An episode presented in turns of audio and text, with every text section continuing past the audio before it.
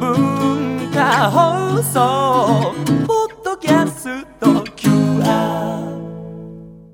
火曜日のこの時間はリスナーご意見番いいねっか新潟。リスナーのあなたに知っていただきたい新潟県についての情報をお届けしております。あなたにも一緒に考えていただきたい新潟県についてのクイズもあります。お付き合いください。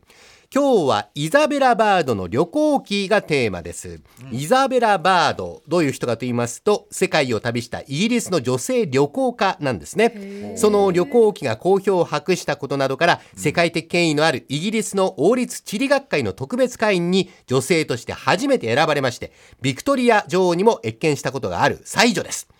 えーバードが46歳の時、明治初期の日本を訪れまして、日本人の通訳を伴ってなんと、横浜港から東京、北関東、会津といって新潟にやってきます。で、その後、山形、秋田、青森、さらに北海道へ北上する旅をしてるんですね。行く先々でイギリスの妹宛てに旅の様子などを記した手紙を出して、その後旅行記としてまとめています。当時の日本を世界で日本ほど女性が安全に旅行できる国はないと評価しています。で、今日は当時の新潟について旅行記をもとにご紹介します。イザベラ・バード、東京から日光会津を抜けて峠を越えて明治11年、1878年7月に今の新潟県の津川というところに入りました。7月上旬は梅雨の時期です。衛生状態の悪さ、峠越えの際のぬかるんだ道や乗っていた馬が転ぶほどの難所の連続に辟易した様子も旅行記には綴られております。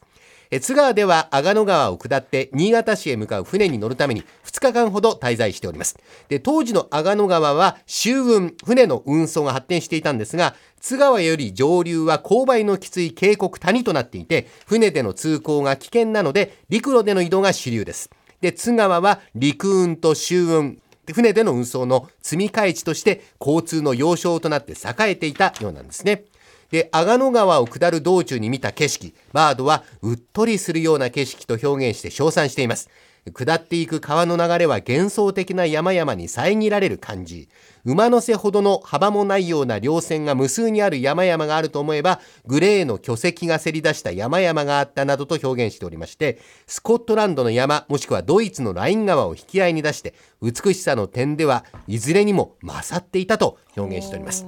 で、川幅の広い地域に出ると、野菜などを運ぶ船や、学校から家路に着く少年少女を乗せた船が行き交う様子、あるいは岸辺に見える木立や建物、人々の活動などを眺めながら、バードは夢見るような風景と感じたようです。この夢見るような風景を抜けると、新潟市の中心部で船を降ります。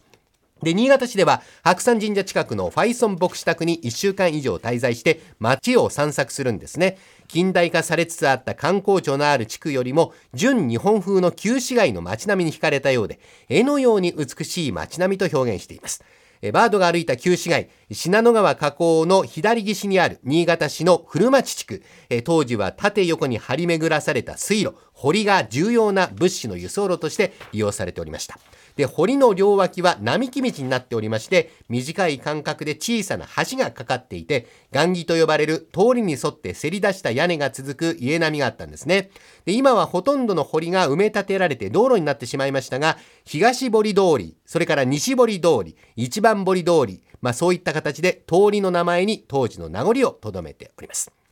それではクイズをお出ししましょう。イザベラ・バードが見た新潟騎士の堀の両脇には、ある樹木、木が多く植えられていて、風情を出しておりました。新潟市の市の木にもなっているんですが、その堀の両脇に並んでいる木、風情があった木の並び、これは何の木の列だったでしょうか？まあちょっと難しいと思いますので、ヒントを出しましょうかねヒントをお願い。します。ヒントは、うーんと、お化け？